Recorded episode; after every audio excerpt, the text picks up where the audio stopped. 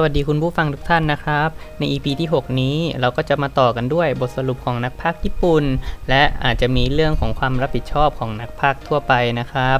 โดยบทสรุปก็คือ จะเห็นได้ว่าสายงานนักพากย์ในญี่ปุ่นนั้น มีบทบาทไม่ต่างจากไอดอลหรือดารานักร้องบ้านเรา ถ้าอนิเมะเรื่องไหนดังมาก นักพากย์ก็จะได้ออกอีเวนต์ใหญ่ๆ ได้แสดงคอนเสิร์ตท่ามกลางผู้ชมนับหมื่น ซึ่งถือเป็นเรื่องปกติในแวดวงอนิเมะที่ประเทศญี่ปุ่นนะครับผม นักพากย์บางคนที่โด่งดังมากๆ ถึงขนาดจัดคอนเสิร์ตในสถานที่สำหรับจัดคอนเสิร์ตระดับประเทศ ยกตัวอย่างเช่นอนิเมะเคองกับ Live Connect Come With Me นะครับ ซึ่งจัดขึ้นเมื่อเดือนกุมภาพันธ์ปี 2011 ที่ไซตามะซูเปอร์อารีนาครับผม งานนี้มีผู้ร่วมชมคอนเสิร์ตไปมากกว่า 35,000 คน ถ้าเทียบก็เทียบได้ว่าเป็นคอนเสิร์ตของนักร้องดังเลยทีเดียวนะครับผม ในทางตรงกันข้าม ทุกวันก็จะมีนักพากย์หน้าใหม่จำนวนไม่น้อย ที่ยังไม่พบความสำเร็จในอาชีพเพราะการแข่งขันที่สูงมาก ว่ากันว่ามีนักพากย์ในอัตราส่วนมากถึง 80%ที่ต้องไปหางานอื่น ๆทำควบคู่กับงานพากย์เพื่อหารายได้เสริม ไม่ก็เปลี่ยนสายอาชีพไปเลยก็มี สรุปแล้ว งานนักพากย์หรือเซยูในประเทศญี่ปุ่นนั้น ก็คืองานแบบ all function ในวงการบันเทิงที่เป็นความใฝ่ฝันของหนุ่มสาวชาวญี่ปุ่นจำนวนไม่น้อย แต่การที่จะประสบความสำเร็จ ในเส้นทางนี้ก็ไม่ใช่เรื่องง่ายนัก เรียกได้ว่าถ้ามีใจไม่รักจริง ก็ต้องงัดความสามารถทุกอย่างออกมาใช้ รวมทั้งหน้าตาพรสวรรค์ และจังหวะชีวิตด้วยครับผม โดยความรับผิดชอบของนักพาก็จะมีดังนี้ครับ 1. การตีความสคริปต์สคริปต์แสดงให้เห็นถึงการเป็นตัวแทนของตัวละคร และความคิดของผู้เขียน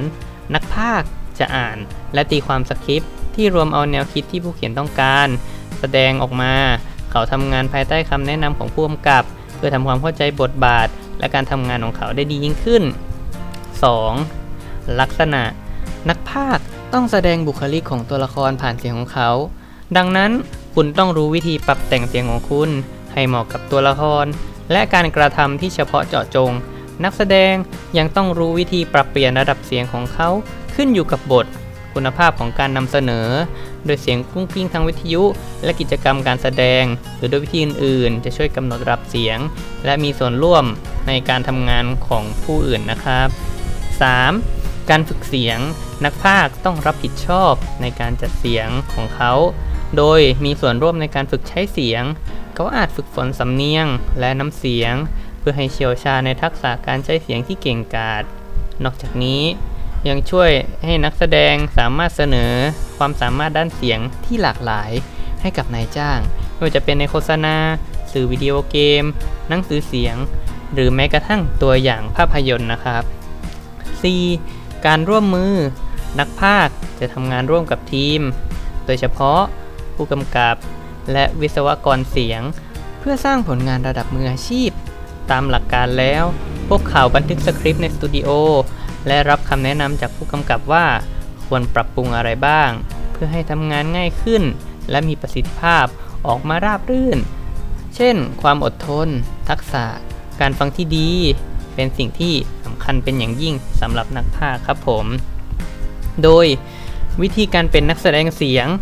หลังจากที่ได้เห็นการทำงานความรับผิดชอบความหน้าที่ของนักพากย์แล้ว ผมค่อนข้างมั่นใจว่าปริศนาต่อไปที่จะไขคือวิธีที่เป็นนักพากย์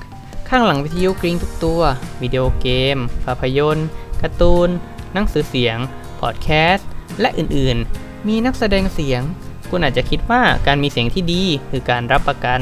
แต่นั่นก็ยังห่างไกลจากมัน แม้ว่าจะไม่มีข้อกำหนดด้านการศึกษาเพื่อที่จะเป็นนักแสดงเสียง แต่ก็มีโรงเรียนที่เปิดสอนศิลปะการแสดง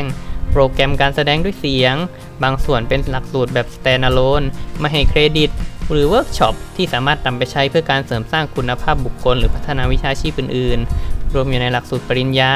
ในการแสดงหลักสูตรพื้นฐาน มุ่งเน้นการแสดงผลงานเสียงสำหรับสื่อที่หลากหลาย โดยทั่วไป นักเรียนนักศึกษาจะฝึกอ่านสคริปต์และรับคำติชมจากผู้เชี่ยวชาญ ในด้านอุตสาหกรรม